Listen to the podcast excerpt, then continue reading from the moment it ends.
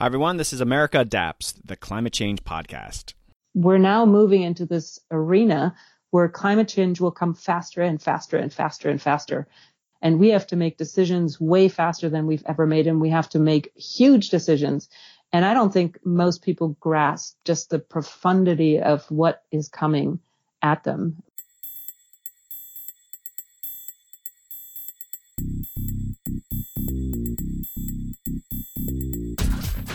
Hey adapters, that was Dr. Susanne Moser. In this very exciting episode, I talk with Lois DeBacker, Managing Director of the Environment Program at the Kresge Foundation, and with Dr. Susanne Moser, one of the country's leading climate and adaptation researchers. In this episode, we talk about how adaptation is quickly becoming a profession why there is a lack of nationally recognized adaptation leaders, and challenges and opportunities for this field. And that's just a small sample of the topics we cover. If you are interested in what's happening in the climate adaptation universe, you won't want to miss this episode. Two very thought provoking conversations with some of the leading thinkers in the field. I hope you enjoy. Hey, welcome back, adapters. With me today is Lois DeBacker, Managing Director of the Environment Program at the Kresge Foundation. Hi, Lois. Welcome to the podcast. Thank you. Well, thanks for coming on. Maybe we could just jump into this. Can you give a little bit of background about the Kresge Foundation? I know all about the Kresge Foundation, world famous foundation, but if you could give my listeners a little bit of background on what you do there. Happy to do that. The Kresge Foundation is a national philanthropic organization based in metropolitan Detroit. Our purpose is to expand opportunities in American cities. We have several different areas of grant making. I lead our environment program, which is focused on helping cities implement comprehensive climate resilience approaches grounded in equity. We encourage cities to adopt a comprehensive and an integrated approach to climate resilience that encompasses climate mitigation, climate adaptation, and social cohesion. We also work to elevate the inclusion, leadership, and influence of people with low incomes and people of color in climate resilience work. This whole issue of equity, that's a very interesting thing, and we're hearing more of this in the adaptation universe. But with Kresge, I think that's an issue that y- your foundation covers in other parts of the programs, right? Well, it, it's something that characterizes all of the work that the foundation does with our interest in increasing opportunities, particularly for low income people in American cities. It's a hallmark of what we do as an organization as a whole. And it's also a signature of our environment program's work. I wanted you to come on and talk about a few topics, but I just think it's interesting from a foundation's perspective is that you're the director of the environment program, and I think a lot of the adaptation work out there sort of by default kind of heads into the environment program. But as this focus on equity, we're finding that adaptation is good embedded in any number of areas. Oh, absolutely. And I think that's part of what we believe is the environment program is that awareness of climate change and efforts to both reduce the pollution that causes climate change and to prepare for its impacts are something that we need to be thinking about in all sectors of society and in all different professions so that as someone is doing her work as an architect or an urban planner or a transportation planner or a civil engineer, thinking particularly about climate change mitigation and adaptation just needs to become part of how you do business. Now, adaptation as a field actually hasn't been around that long. And I, I, guess I'm not as familiar with Kresge. A lot of the foundations, they might just be private foundations where there's family board and such. Is when did Kresge really decide that adaptation was going to be a focus area? How long has it been? It's been about since 2009. The Kresge Foundation has been around for close to 100 years now. For most of its history, it focused on providing challenge grants for capital campaigns for organizations that were, say, building a new wing on a library or acquiring property to, for conservation purposes or other purposes. But it was about almost 12 years ago now that the foundation hired Rip Rapson as its new president, and he began a transition of the foundation away from that exclusive focus on capital campaigns and challenge grants for them to grant making that we hope is strategically addressing the issues of most importance to American society. And one of those is the environment. And so it was in about 2008, 2009 that the environment program began to take shape. And as part of our work, we became one of the earliest philanthropic supporters of climate adaptation work in the United States. well, I'd like to add, and I think we can get into that a little bit later, but one of the few that I think is, is still focusing on adaptation, and I think there needs to be a lot more focus. I want to jump into this report that you commissioned, Rising to the Challenge Together. And as I had Susanne Moser, and we talked a little bit about that, and I'll, I'll ask questions. I think that it won't be redundant with what Susan said, but she made a point of saying that that comma has a lot of significance to it. I don't know if that means anything to you, but rising to the challenge, comma, together. What did she mean by that? Well, I think Susie's perspective, I'm smiling as you say that because I remember her saying how important that comma was in the title. And while I'm someone who's very particular about grammar, I don't really get how much difference it makes, but I know it was important to her.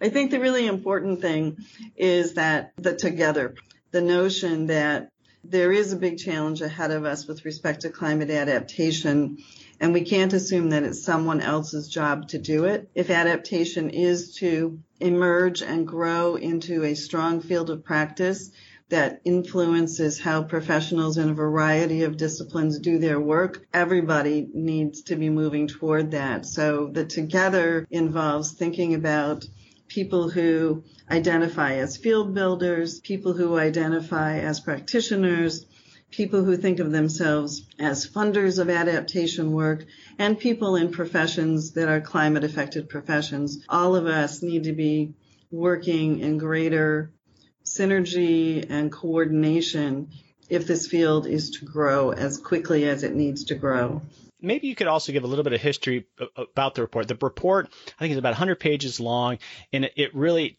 tries to assess the state of adaptation right now. And so was it Kresge, was it your, your, program saying we need to know more about this, or was there sort of an external request that maybe you guys take a lead on it? I mean, wh- what was sort of the ins- like motivation of doing the report in the first place? Well, the motivation was uh, twofold at least.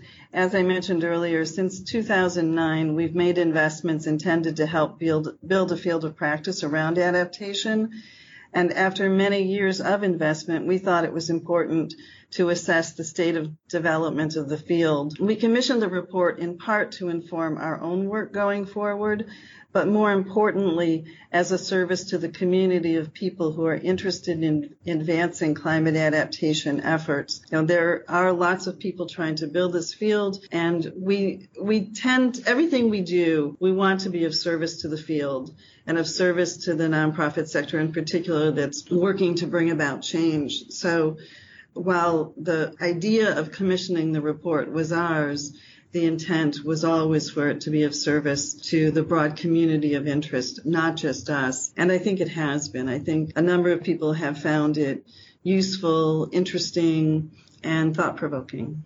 And so the report's actually been out, the, the luxury of us having this conversation now, that the report's actually been out for four or five months.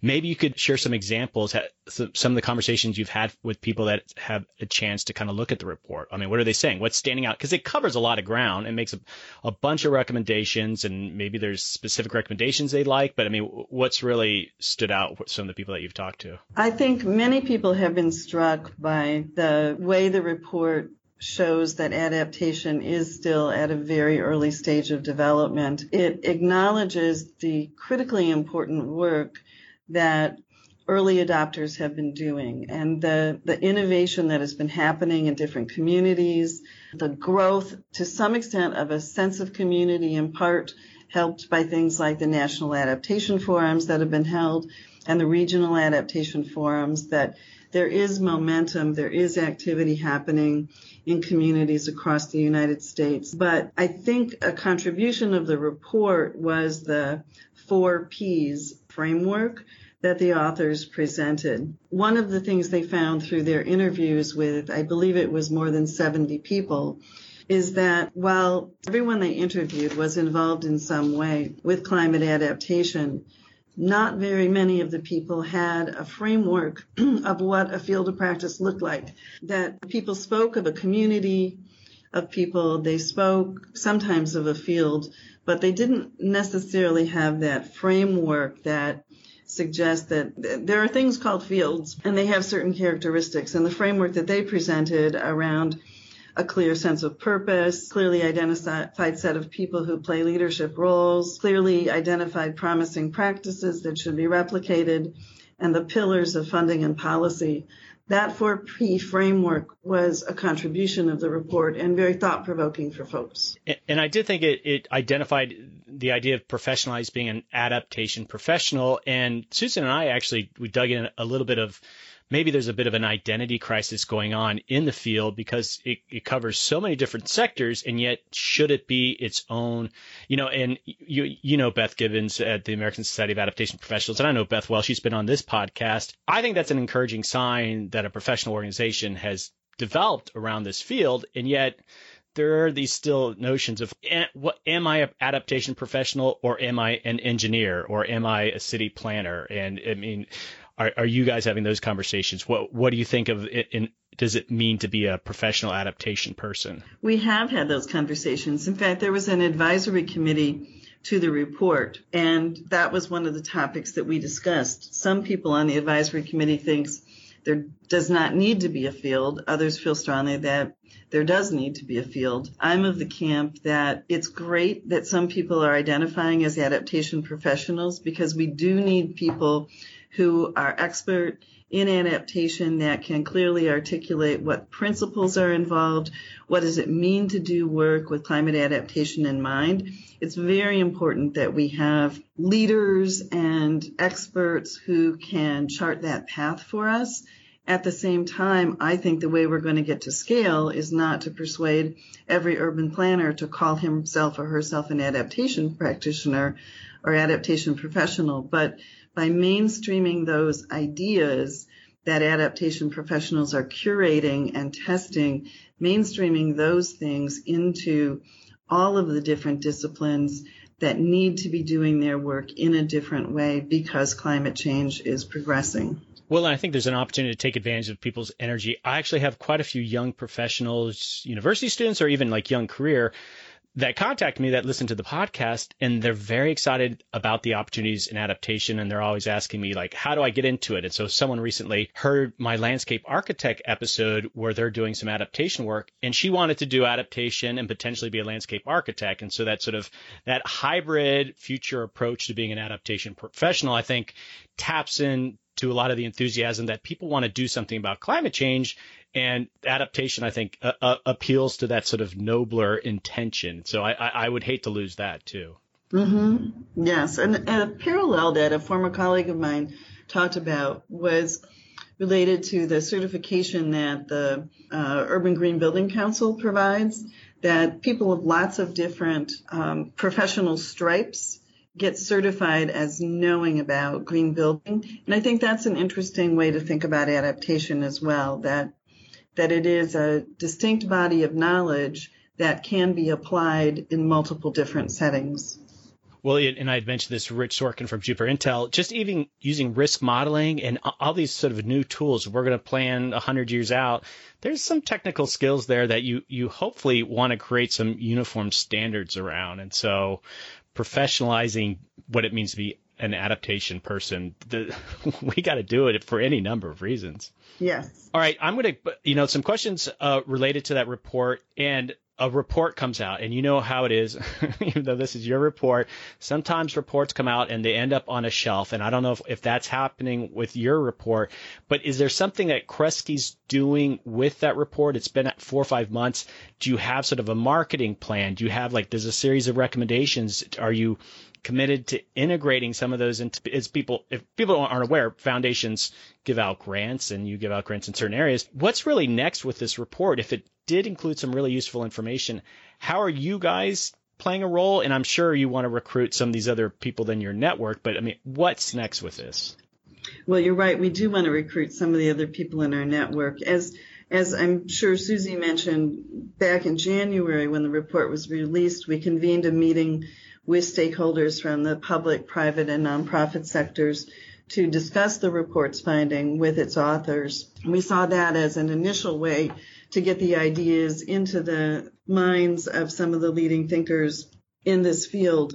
We also incidentally included in that meeting the primary author of another report, Essential Capacities for Urban Adaptation, Urban Climate Adaptation, which was published by Innovation Network for Communities because we think it offers important insights as well.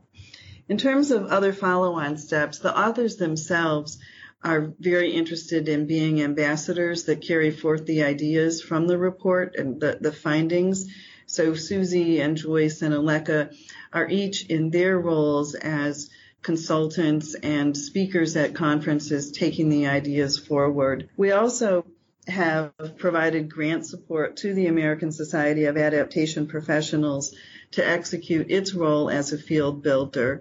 And I know that board is digesting the findings from the report and thinking about a field building framework and what that means for what they are doing. We also are in the process of organizing a meeting of philanthropic foundations that have interest in adaptation to, to determine how we can better coordinate our funding to more strategically advance the field. That one of the criticisms in the report was that the few foundations that are interested in this are not doing enough to take advantage of their respective funding niches and make sure that their money is being placed in as smart a way as possible. So we want to, we've committed to help coordinate that conversation. And one of the opportunities I think exists is to not just better coordinate those of us that are interested in cities and climate resilience and urban sustainability, but also reach out to some of the funders that are interested in climate adaptation from more of a rural area and natural system perspective. So we're looking forward to pulling that together. And then we're also making sure that the many grantees we fund who bring a strong racial justice lens to the work have the exposure to the ideas in the report, but also in response to part of what was in that report, which includes that equity is not well incorporated into climate adaptation yet.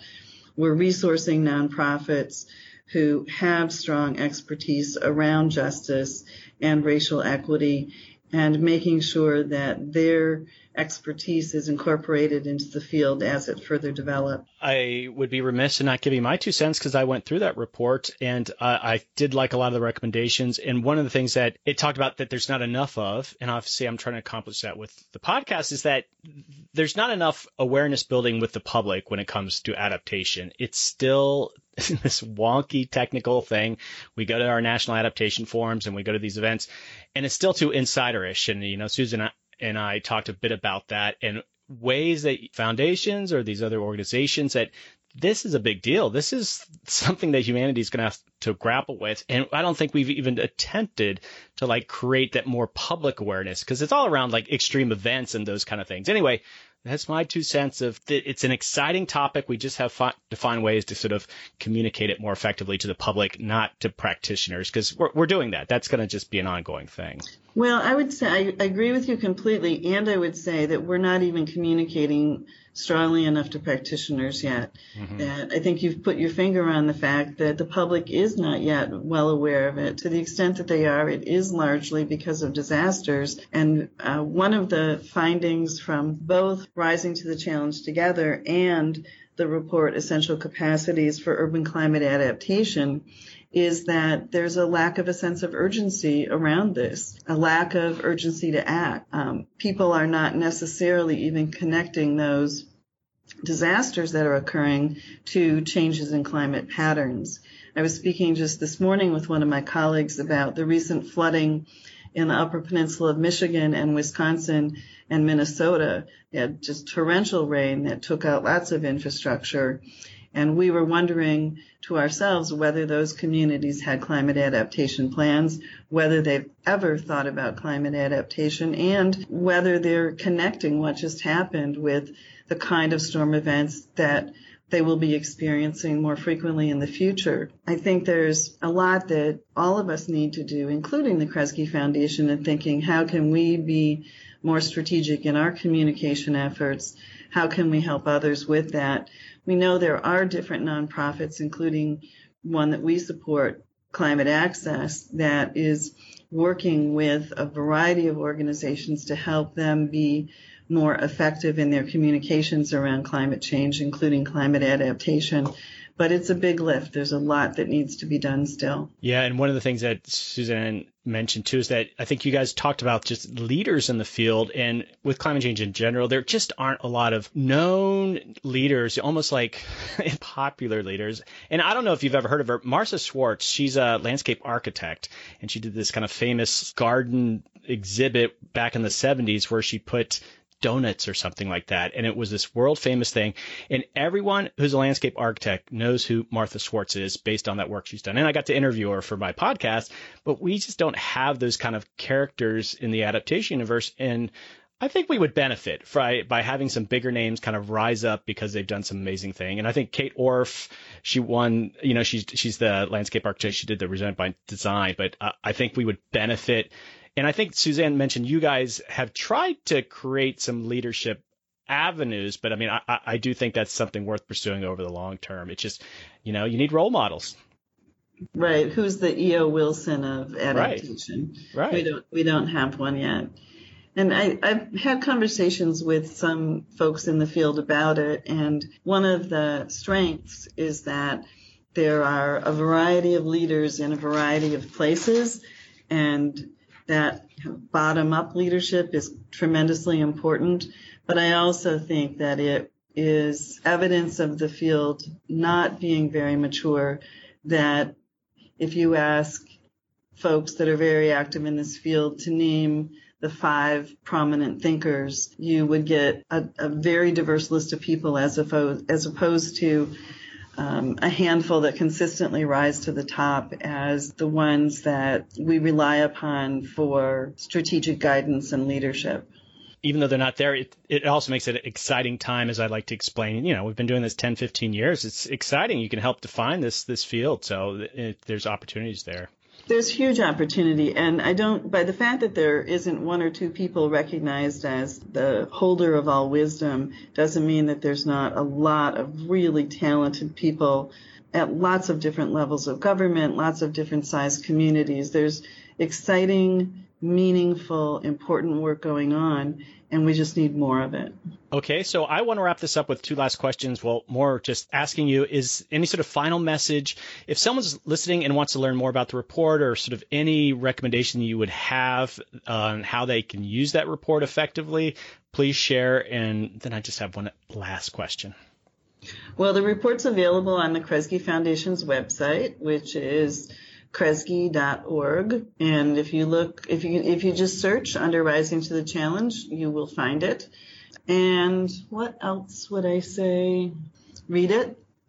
and right, talk, read it. Talk about it with your friends. And Susie would want me to say, be sure to look at the appendices, which suggest what kind of action can be taken depending on the role that you play. Excellent. So I asked this of all my guests if you could recommend one person to come on the podcast that I could talk to, and if you have, if you could play a role in helping connect me, that'd be even better. Uh, who would it be?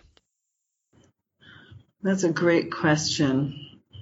I would recommend that you invite Taj James from Movement Strategy Center to be on the podcast. Taj is a brilliant thinker about social change and has become expert in concepts of climate resilience he serves as an advisor to one of the Kresge Foundation's initiatives, our Climate Resilience and Urban Opportunity Initiative, and he was a member of the advisory council, advisory committee to uh, the report that was produced. He brings a strong social justice orientation to the work and also is really provocative around the thought of what we get with incremental change and when we need to think about transformative change and how we think about technical fixes versus movement building around climate resilience. So he would be a terrific guest for you. Well, that sounds awesome. And I'm assuming I can maybe potentially get some help connecting with him. It's always good with that kind of outreach. Absolutely. Excellent. All right. Thank you so much, Lois, for coming on. I appreciate all the work that Kresge Foundation does. There's more foundations should be in the adaptation realm, but you guys have been committed to it. So thank you. And uh, thanks for coming on. You're welcome. Thank you for the opportunity. Hi, adapters. I hope you enjoyed that conversation with Lois DeBacker of the Kresge Foundation. Up next, I speak with Dr. Susanne Moser. First, just a little housekeeping. I've mentioned before, you can now listen to the podcast on Alexa. In my show notes, there is a video that shows you how to do that. Also, you can now listen to the podcast on Google's new podcast app, Google Podcasts. And as always, you can listen on Spotify. So, upcoming episodes, I'm doing a three part flood themed series with World Wildlife Fund. Also, Dr. Natasha DeJarnette from the American Public Health Association comes on America Adapts to talk about climate change and public health. And I'm also getting an Olympic snowboarding medalist, Ariel Gold, on the show to talk about an organization she's helping protect our winters, which is obviously talking about how climate change is impacting the Winter Games. Also, this is the very first episode I've done since I moved to Tucson, Arizona. If you didn't know by now, I was based in the Washington, D.C. region. It is so gorgeous out here. There are mountains and wildlife everywhere. If you're from the Tucson, Phoenix region, please reach out to me. Okay, just a reminder America Adapts is a charitable organization that needs your support. Please consider giving a tax deductible donation. You can find links in the We Did It donate page in the show notes. Also, if you're interested in sponsoring a specific podcast or having me speak at a public or corporate event, please reach out. You'll really enjoy it. I share stories from the podcast and my own experiences in the adaptation field. You can contact me via the website americaadapts.org. If you are a regular listener to America Adapts, please share with your friends and colleagues and share episodes on your social media. Remember, adaptation is going to take all of us working together. Okay, adapters, let's get back to the episode and join in with Dr. Susanne Moser. Hey, welcome back, adapters. On today's episode, I am very excited to be hosting Dr. Susanne Moser. Susanne is a director and principal researcher of Suzanne Moser Research and Consulting in Santa Cruz, California. Susie's work focuses on adaptation to climate change, vulnerability, resilience, climate change communication, social change, decision support, and the interaction between scientists, policymakers, and the public. Hey, Susie, welcome to the podcast. Hi, Doug. How are you? Great to be here. I got your last name right, right? Moser. Pretty close. Moser. Darn it. All right. Well, okay. I tried. I went, I pronounced it many different ways. So thanks for coming on the podcast. I hear all about you all the time. And so it, it is a privilege to have you on. You are renowned in, in adaptation, and I, have been looking forward to this conversation. So l- let's dive in. And so I wanted to talk about two things: is that you've recently you were the lead author on this report, Rising to the Challenge that Kresge Foundation put together. And then I want to have a like a broader conversation about adaptation. Okay, sounds good. Let's dive in. And let me just emphasize I because it's it's really for me the most important part about the entire report, comma together, rising to the challenge together. To me, that was a really important part of the title. Everybody oh. skips it, but it's actually a really important part. Well, the fact that you're highlighting it is good in itself, is that we're talking about it right now, that people won't forget it next time. So thank you. Thank you for that. All right. So I described a little bit about the work that you do, but could you maybe give a, a bit more, before we talk about that report, maybe just a, I guess, dive in a little bit more about what you do with your consulting firm. Yes, I'm an independent researcher and do some consulting as well. And what I do is I help local communities, state agencies, federal agencies, sometimes foundations, like in the case of this report, and NGOs as well, to think through different challenges related to how we're going to manage and prepare for the impacts of climate change. And I've done that actually, whoa, my God, 20 plus years, pretty much you know, before everyone started to talk about adaptation, last 10 years, you know, it's really become a, a topic and, and, area of interest for a lot of people. But when I started, there probably were ah, maybe a half a dozen of people in the country that were thinking about this. So been in, at this for a little while. Well, that's true, and I, and I like to joke on this podcast that if you looked at people's LinkedIn profiles, they say they've been doing adaptation for 20, 25 years, and it's just a bunch of hooey. I think they're just repackaging what the, they did previously because it really hasn't been, I think, a growing field until since the last 10 years. Well, I, will let other people decide whether that's hooey, and, and certainly in in my perception, and I don't think I'm completely off the deep end there, not a lot of people were with us in the early 1990s. Let's put it that way. So Kresge rec- recruited you to do this report. So what's a little bit of a history around this report? Yeah, so it's actually a great opportunity. The Kresge Foundation has been funding adaptation work for quite some time, going back into the early 2000s. But at that time, it was very much focused on sort of supporting communities with ecosystem adaptation, you know, in rural communities. And over recent years, it's really shifted toward uh, supporting cities in adapting to climate change, preparing for the impacts in ur- uh, urban areas. And so they wanted to understand, you know, is what we're doing actually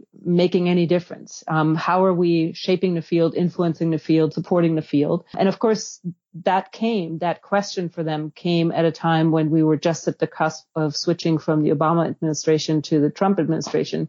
And that changed the context for adaptation in really significant ways. And, you know, it was, it became sort of from going from a, an evaluation of their own portfolio to looking at, okay, so tell us a little bit about what we've done, but then really what should we be doing now?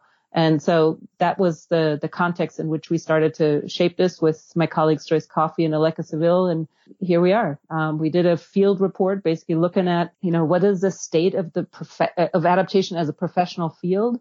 You know, if you think that about that, if you think about a, uh, the health, public health field or I don't know, the field of planning, right? We, ha- we have something called a profession for those areas and adaptation is relatively new and they wanted to see, you know, are we seeing the contours of a field uh, in that new arena as well? And what's the status of it and how can we best support it to grow?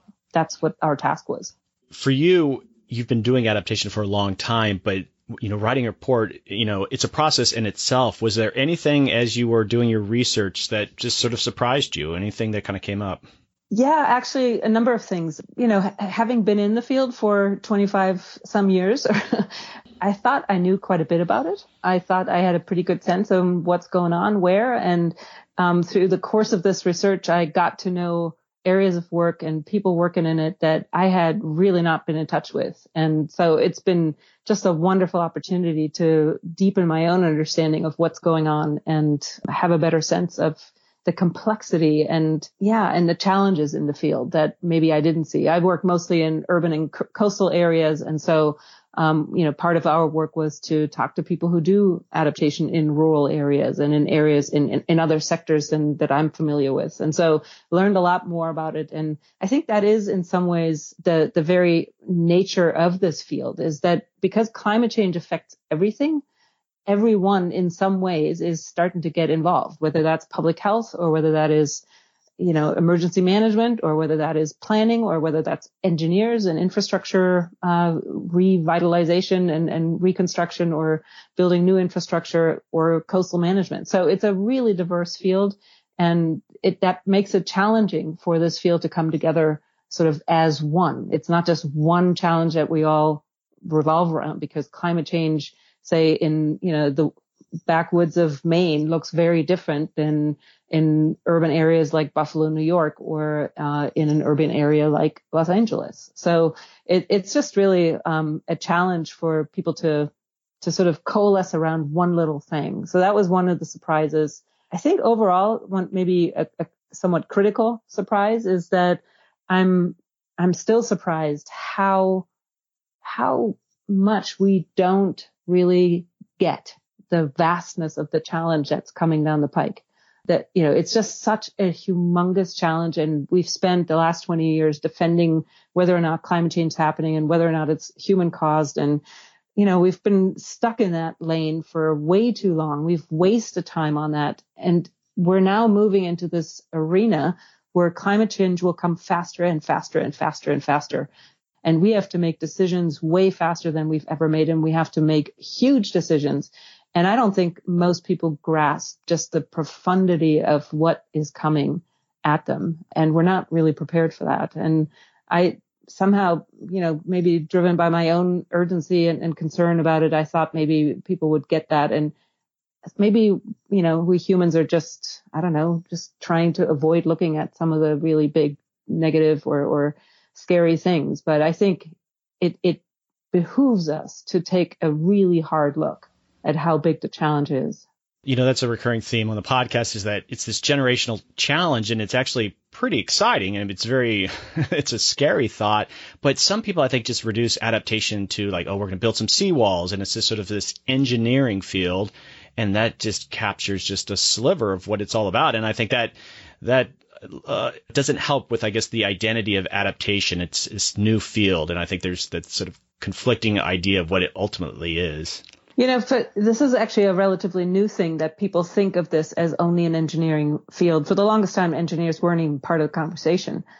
For the longest time, it was about risk assessments and vulnerability assessments and, you know, looking at species and whatnot. And more recently, where people are beginning to experience some of those impacts and, and, you know, are beginning to see we need to protect ourselves against the coast, uh, the, the sea, whatever. That's when you all of a sudden see you know, this is just a matter of engineering. And actually, it's one of the most challenging areas to change, to adapt, because engineering is driven by engineering standards and they change in very slow and difficult ways.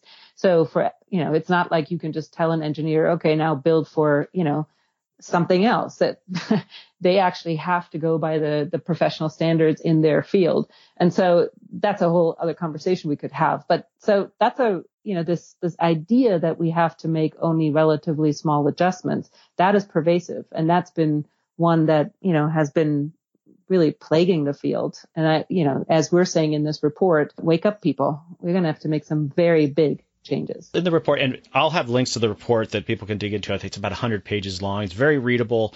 And there's this notion of is adaptation its own field? And you talk about this in the report. And you know, just if you could clear that up for me, I'm not quite sure if you guys sort of make a definitive, I guess, statement on it, but do we just look at our existing sectors and if they just start integrating adaptation, it doesn't even need to be its own field, or is there value in it being its own field? And you, so you talk about this within the report. I mean, is it where are you at? I mean, is it does adaptation need to be its its own thing? Yeah, you know, the, the report really is a, a, part study, an empirical study of what do people say about that, and what do people think about that, and then it is a big part of it is our own recommendations, drawing conclusions, and the way we did that is, you know, we looked at well, what is a field, um, and it's actually you know, most people don't entirely know that. Many of the people we interviewed didn't know that. Um, I didn't know it before I went into it. But basically, we're we're saying, you know, based on this literature, a field is made up of why are you there? What's your purpose? Why are you uh, coming together around something? Who is there? Who is in the field? Who are the workers who do the work? What are the practices of that field? And then fourth um, component in our mind is the sort of pillars on which it stands. Is there a policy context? Is there funding for it? And if you take that all together, um, you can begin to see why a field would be important. You know, if we're all working to, toward one end versus 20 different ends, we have a very different power, very different thing that, that we can direct our activities to. If there are only a handful of us, like way back when I started, there was no field. you know, there was literally a half dozen of us. Now there are beginning to be thousands.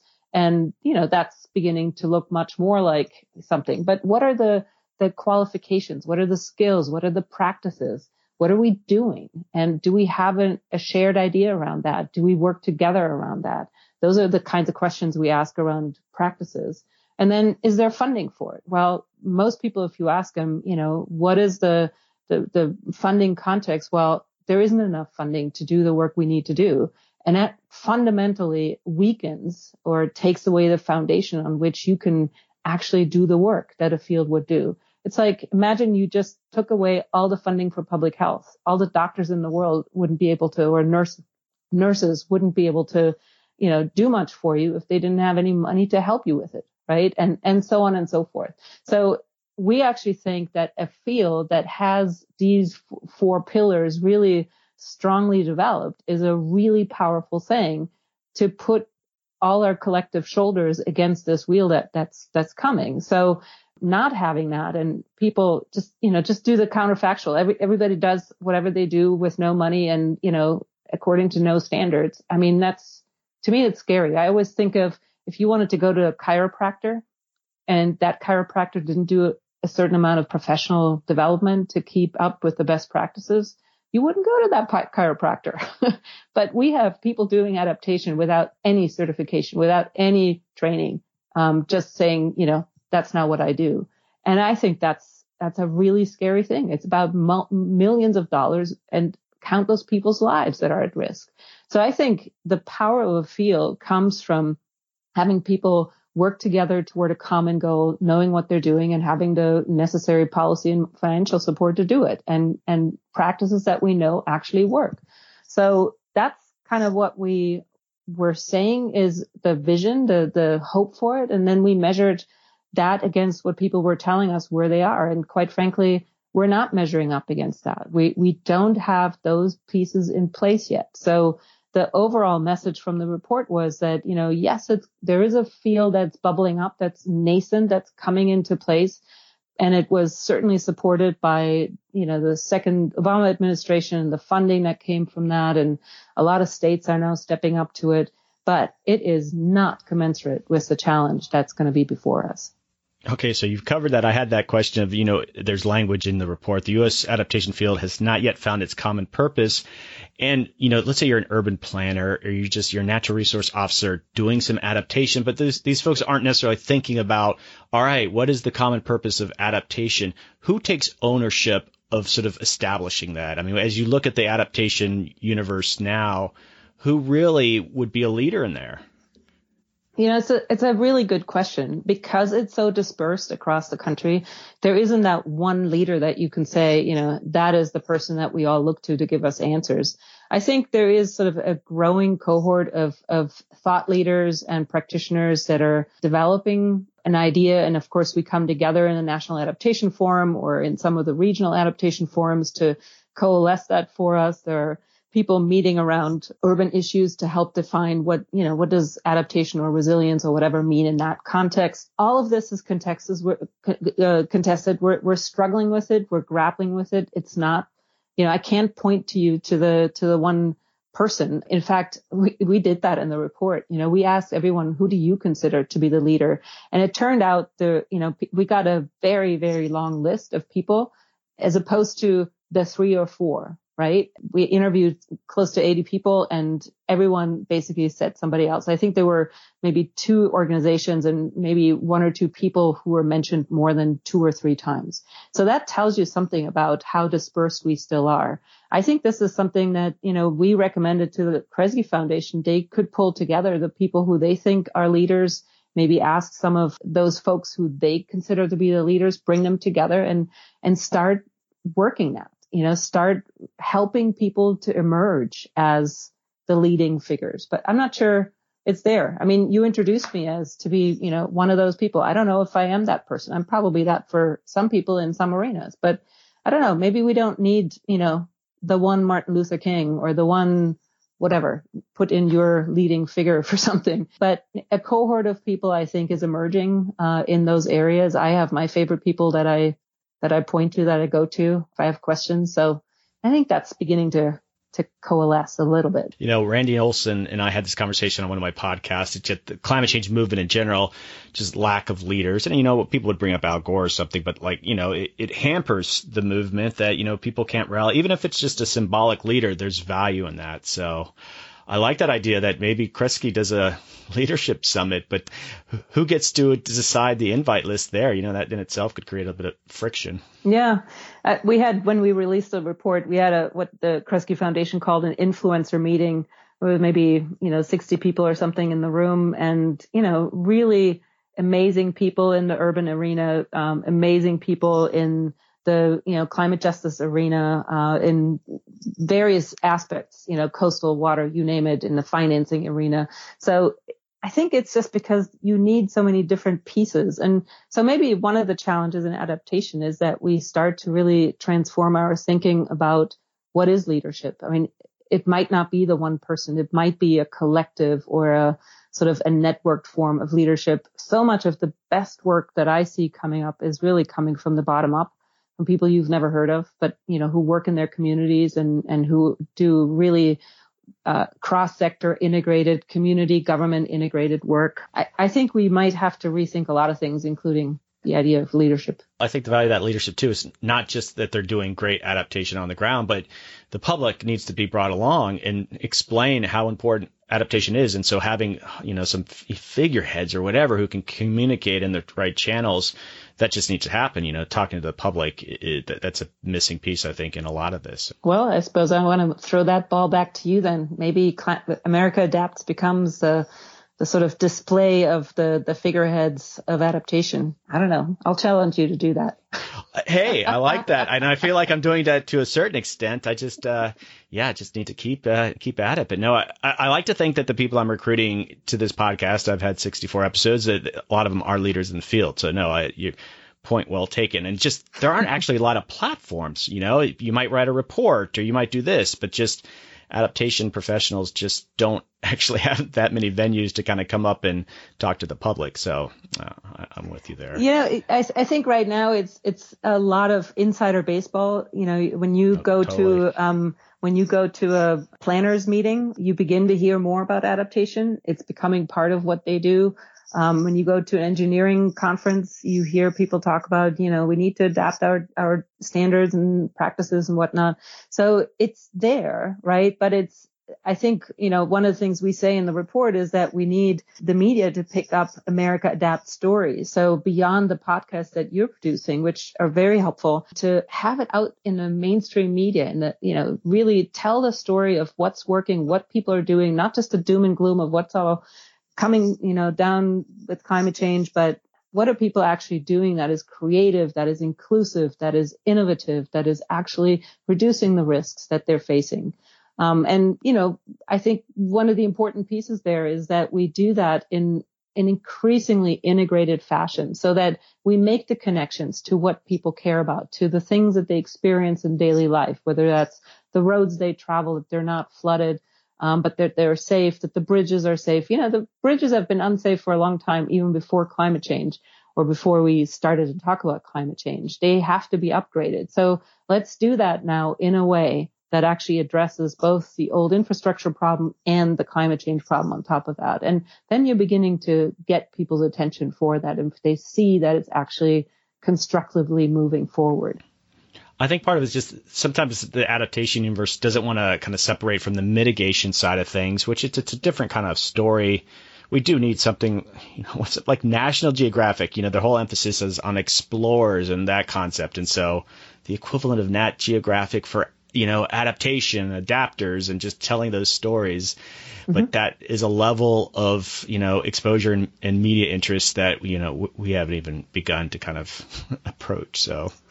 Well, there's a there's a definite risk, you know, that that this whole adaptation issue becomes such a technical and technocratic approach and, and issue that stays disconnected from the public. But the some of the best stories out there are the ones that connect to communities where they live, who want to improve their neighborhoods, who want to make them better, and who want to be at the table of making those decisions. And, you know, interestingly enough, the decisions change when that happens. We've seen that in a whole number of places where community groups get, uh, you know, involved in those decisions. So I think we can, you know, we could talk about adaptation in ways that will never touch anybody's lives, or we can actually tell those stories in ways that connect to the day-to-day experience that people have and give them ways to contribute and give them ways to have a voice in those decisions. And, you know, that's what a series like this and, and certainly news stories could really help with. I hear feedback from listeners, and some of it is that they actually take you know actions on mitigating their carbon footprint because they've heard these adaptation stories. And you, you know Lara Hansen, she, she's one of those I think legends in the adaptation universe, and she's been on and you know talking about true mit- mitigation through adaptation. And I think that's a very intriguing thought. Is that is is you sort of explain to folks that as we need to adapt to climate change, it puts them in a different mindset of like, okay, now we're willing to make those kind of sacrifices on the mitigation side. And I, I hope that, you know, we can play a role in that way. I've been long enough around in this to have, you know, witnessed how maybe in the 1990s we were like, oh, don't talk about adaptation yeah. because it's going to take away from mitigation. And now it's just the opposite that people are beginning to see that, you know, you open a door to people's hearts and minds through those lived experiences of more extremes or changes in their neighborhoods that they observe. And then they are beginning to be open to, well, maybe, you know, even if I don't entirely sure about these human caused climate changes, maybe I want to better be safe than sorry and help at least, you know, be on the right side of history, if you will. And so that opens the conversation.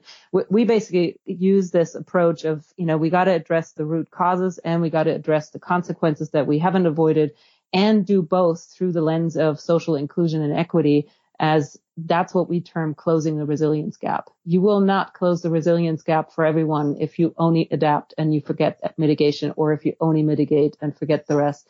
And if you don't do it, you know, with an, a, an emphasis on, you know, the, the most vulnerable and the people who have the least resources to help themselves in these situations, then you're just not, you know, then it becomes a, a sort of class issue, whether or not or a racial issue, whether or not you can be safe in the future. So the closing the resilience gap needs to do both mitigation, adaptation, and doing that through that social equity lens. And it's really hard work. Yeah, and you get exposed to that, I'm sure. But I just actually got back from Kenya a few days ago, working with people that do adaptation in Vietnam and Indonesia. And it's just a much different beast over there. And you talk about equity and the sort of issues, it's life or death, where in the U.S., I mean, it's life and death when we talk about, you know, some storm events and such, but it's not like it is in other countries. And so, uh, you know, almost two well, separate tracks there. I might uh, beg to differ, differ with you. You know, people who live in toxic environments, who live in air polluted environments, who live in areas where they can't have clean water, it's a life and death issue already um, in this country. We just sit in very privileged places to have this conversation. But for a lot of people, things are very tough. You know, if you live in an urban environment that's riddled with violence and you can't leave the house and you can't pay your air conditioning bill, it is a life or death issue if it's hot. It's really, you can't, I mean, you will die in your apartment, you know, roasting if you can't be in a place. We, we, you know, don't have urban green, green spaces or uh, canopy cover in the poorest neighborhoods. We we know that already. It's a life and death issue there. All right, I stand corrected. And I, you know, I'm thinking of just, I talked to these two women from Malawi and they were saying last year because of drought associated with what they think is climate change, like six million more people were at risk of starvation. And you know, you're absolutely right. But, but when I hear those kind of things, you know, that sort of desperate, you know, I don't hear as often as, as I probably need to. And so, yeah, it's, I think there's all, all sorts of ways that we're not thinking about how it's affecting us today. Yeah, I, I, hear you about the numbers. You know, you have just been there. That's the that's the benefit. You just witnessed it. You saw it. I think that is the the beauty and the opportunity of of reporting on these stories, right? To to both show how these things are true in our country, um, whether that's in you know South Louisiana or whether that's in Detroit or you name it, the Central Valley or whatever the case may be, telling those stories and then showing how people are actually taking their lives in their own hands and, and are helping to contribute to changing those conditions, the obstacles they face, the ways in which they're excluded from decision making. I mean, I think, you know, this is one of these really interesting precarious moments about the field, right? So we, we know this, we recognize these issues, but we haven't fully address them. And at the same time, we're beginning to make this field much more technocratic. We're beginning to, you know, talk about financial instruments and it's all Wall Street now and it's all, you know, the big banks and the big, you know, financial instruments that are way too complicated for most communities to ever get their hands on. And that's an interesting moment, right? Are we, you know, we need that money. We need the technical expertise, but are we forgetting the social element in this progression of our field? How do we make sure that we don't forget the hard lessons we have learned about social vulnerability and, and inclusion and what we need to do to bring people to the table and change the governance side? So these are really interesting challenges for us here in the U.S. to grapple with. And I think that's true in Kenya and Malawi and Vietnam and you name it. In the report, and I look at all these questions I have for you. I'm like, I could talk to you for two hours here, but we chat about this on the our previous phone conversation and the the idea of transformative change, and that's talked about in the report. And I wanted to give you a, a chance to talk about it because it's not something I guess I've thought about enough. And the report did a good job in our conversation. Sort of said, you know what, you know, uh, Susie was right about that. Could you just kind of like briefly sort of explain what you mean about that? And I think you talked about one sector in particular that that is actually experiencing it.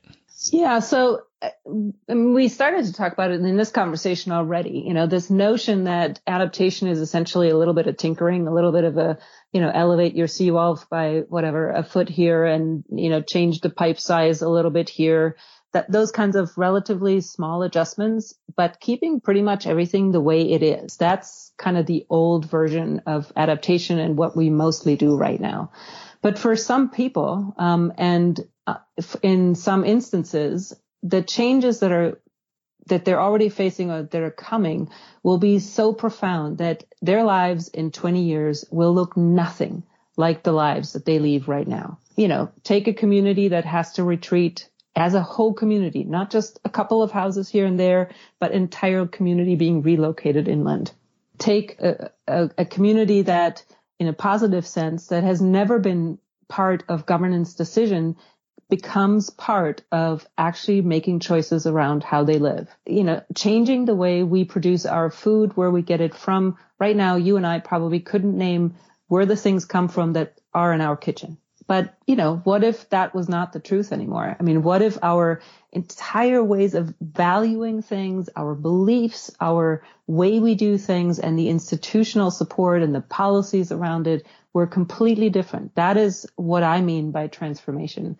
And if I think about what it means to have three feet of sea level rise, if we are lucky, but more like five, six, and even possibly more uh, feet of sea level rise along the American coast, that to me is so staggering as a as an idea because who will pay for that? You know, it will probably change how we I mean, not just change and wipe out entire communities, it will change how we support local government to make these choices, how we finance anything. It might change the insurance industry so fundamentally that we can't even barely imagine what that might look like. So it's those kinds of changes that we're not really thinking about. we have been very reactive in the adaptation field, basically just dealing with the problems as they literally rose up on our doorstep. Um, but what if we thought, let's just take the coastal environment and, and we think about sea level rise rising faster and faster because that is the nature of an exponential curve. And we have to deal with the problems in much faster ways. We have to figure out solutions. So put yourself in 2038, in 2048, and it's at least a foot higher, if not more by that time. We have to have solutions we haven't even started to think about right now. And that kind of challenge of thinking about the transformative governance solutions, financial solutions, uh, relocation, restoration, those types of systemic changes, that's what I think we start need to start thinking about now because it takes a while for them to actually be implemented. I would guess that we're going to have transformative change by default because, like you said, we're going to be reactive here. And, and in theory, we could try to go through that transformation right now, but it's just not in our in our instincts. Well, it's it's tough, you know. Someone's got to pay for it. Someone's got to come up with, well, what it, what does that alternative look like? And yeah, I think you're right that there is going to be many, many instances when we basically are faced with a really dire situation and we will have to change. You know, our track record with having to change is that we do it eventually. We don't necessarily do it in a very comprehensive manner. And, you know, I, I think we have an obligation as forward looking adaptation professionals to start thinking in systemic ways, to start thinking in integrative ways, and to really help people begin to think outside the box. And I, you know, it, in our study for the Kresge um, report, I just found most of that willingness to think about that among the people who are already in really tough spots right now. And that is the, the you know, the, the low income communities, the people of color who have been neglected for a very long time and for, who have already reached a point of, I don't want to keep doing this anymore because this is not dignified. This is not a life. This is not safe. This is not good for us. They're willing to think outside the box. And I think we have to learn from them and we can learn from them and with them to, to really, you know, come up with alternative ways of thinking about our future. So we have time just for a few more questions, but regarding the report, so what now? What what's Kresge planning to, to do with the report? I know it's been published now probably three or four months, but it, is there something happening now, or is there a long term goal with it? We've been giving a bunch of talks about it. We've tried to share just the word about it in various ways. Spread the, you know, we've had the, the influencer meeting I think it's, you know, everyone there was sort of going away with, okay, I'm going to take this, this, and this forward um, in their own lives wherever they are. You know, we have the adaptation forum in the National Adaptation Forum coming up in 2019. I hope there will be some opportunity to to share more about it and to have discussions. It is influencing the way Kresge itself is thinking about it. I know Kresge has uh, committed to bringing together funders to to think through what you know how they can better support the adaptation field as a you know, as a, as sort of one of those pillars, right? The financial pillar behind the field, especially important now that the federal government is really trying to under, well, basically undermining the, the funding support that came previously. So I think there's, there's all that going on there. You know, there, I mean, there's ongoing conversations um, between the American Society of Adaptation Professionals with other professional societies of how to improve the practice of people in different professions to be, you know, integrating climate change to account for the changes and yeah, to just become more adaptive themselves. So I think there's sort of a, a collective um, effort on various parts to keep working on it. And I look forward to listening to the conversation you have with Lois to to see what they're doing to to help build it forward. Two more questions, and um, I want to make sure I have time for both. But I actually hear quite often from I have younger listeners, and I mean like out of university or just young career, and some people they're very interested in getting into the adaptation field. And you know i try to share resources and my own advice but sometimes i'm at a loss. You know they might be in one typical area but people are just very excited about it. You must have these conversations. Is there any sort of advice? And quite frankly i don't think the universities have jumped into the the adaptation field you know quick enough. There are some universities i think offering some programs but uh, do you have any advice for any of my listeners out there if they want to get into adaptation it's a really great question, and it's actually something that um, we, you, you, just confirmed one of the recommendations we we made in the report, which is that you know we need to build the pipeline from people starting all the way in high school to even learn about what professions are out there, so that they can choose their fields as they go into universities and major and you know whatnot. I think the university is an interesting beast. You know, in academia per se, we've been talking about adaptation for decades, right? It, has been a, a, matter of, of study and you could study geography, you could study, you know, ecology and, and you can learn about that there, anthropology, whatever. But it, it hasn't as a, as an institution in society, it hasn't made a concerted effort similar to say, you know, what what universities committed to to meeting the you know Paris Agreement or or previously to reduce their own emissions. They hasn't made a sort of institutional commitment to building the workforce or um, you know adapting their own institutions. That is only beginning to happen. And I think you know the the best thing I would say for young people right now is to look at the you know where in the world they want to make a difference and if the adaptation is thinking isn't there already to demand that teachers, professors, and universities include them as classes, cross connect across different master programs and whatnot. I mean, there's sustainability programs out there. There are, you know, climate action programs out there in various places. If you want to go into planning, there are, you know, professional degrees in, in that regard they don't necessarily all yet include adapt- uh, adaptation and climate change as a matter of course. And that is what is increasingly needed and students need to demand it. And then ask your professor to bring in someone from, you know, the local environment, whatever, an NGO, a professional society, a city and say, tell us what you do and tell me how you got here. I mean, have people tell their stories of how they, they got into the field. Yeah, just kind of interesting. You, you, probably deal with them. There's all sorts of institutes out there at universities that are popping up, Institute of Sea Level Rise, or that they're really trying to tackle the issue of climate change. But I think they've bypassed the notion of like, well, we actually are going to create a degree program around it. And I've only heard actually of a few. I think NC State or one of the schools in North Carolina actually has like like a master's in adaptation, but I haven't heard much. And I think that would show that the the field's maturing. Yeah, I think that that would be. I think it's like I said, it's just beginning. I mean, you know, you have to look in some places really hard to find it, but it's there. Like I'm thinking, University of Michigan, people are dealing with with, with adaptation in a number of you know in schools of environment or whatnot, uh, environmental study programs. So it's there in those places. It's just not called out as that. But you know, there's lots of places. University of Arizona is an amazing place to go to and has really skilled people and you need to look where, you know, where exactly does it happen? Well, it oftentimes, and I just say it partly because this is the field that I grew up in. Adaptation has been one of the longest standing topics in the field of geography.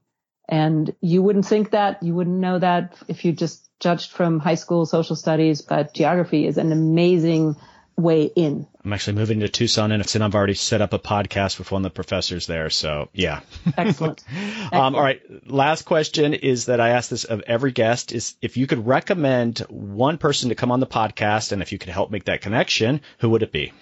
So I, I have to say it just because you know you're just mentioned Tucson now. So Kathy Jacobs, that would be my person there that you want to talk to. Okay, yeah, I, have encountered Kathy on a number of occasions, so yeah. Well, maybe I, will try to do it in person. I'll just track her down and you know see if she's interested. So no, she she's been she's been doing this for a while. So yeah, very excellent recommendation. Well, she was the she was the director of the third national climate assessment, and you know was the director of the Department of Water in, in Arizona. So she has the experience both from living on the ground as a decision maker and in trying to, you know, affect things, affect change at the federal agency level. And it was an amazing experience. You know, she wasn't there, but I was asked to give a presentation at like the engagement group for the NCCA. This was like seven, eight years ago. And I had a slide of uh, her and Jon Stewart on the Daily Show, and my point was like, you need to get creative, uh, what start talking about the National Climate Assessment, make it a bit sexier. And so, yeah, I, that's uh, Kathy Jacobs. I remember that fondly from that slide. So, well, she is a pretty funny person, so it might actually work work out. All right. All right. Well, Susie, thank you so much for coming on. You know, I got through a third of these topics. I, I, hope at some point in the future I can have you on again, and we, maybe we can dig into uh, some other topics related to this, and maybe even explore what are some opportunities to kind of get the message out on adaptation. But thanks for coming on. Absolutely, I'd be happy to come again. Thanks.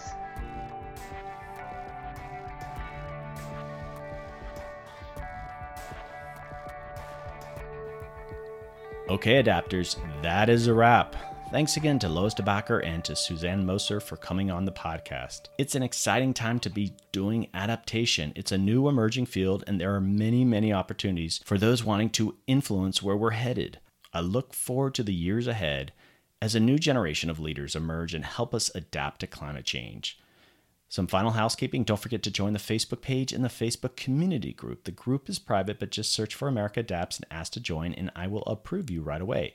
It's a chance to hear some insider info on the podcast and to see what other listeners are sharing on the Facebook wall. Some great conversations have come out of that group. And I say this every time I love hearing from you. I mean it. Just say hi. Share a potential guest with me. Let me know if you liked a particular episode and why. Seriously, it's the highlight of a week and it sometimes leads to really cool things. I am at americaadapts at gmail.com. Send me an email. All right, check out the website at America Adapts. All this information is in my show notes, especially that link to the donate page. Come on, you longtime listeners. I know you've wanted to donate for a while, you just haven't gotten around to it. Now's the time. Okay, adapters, keep up the great work. I'll see you next time.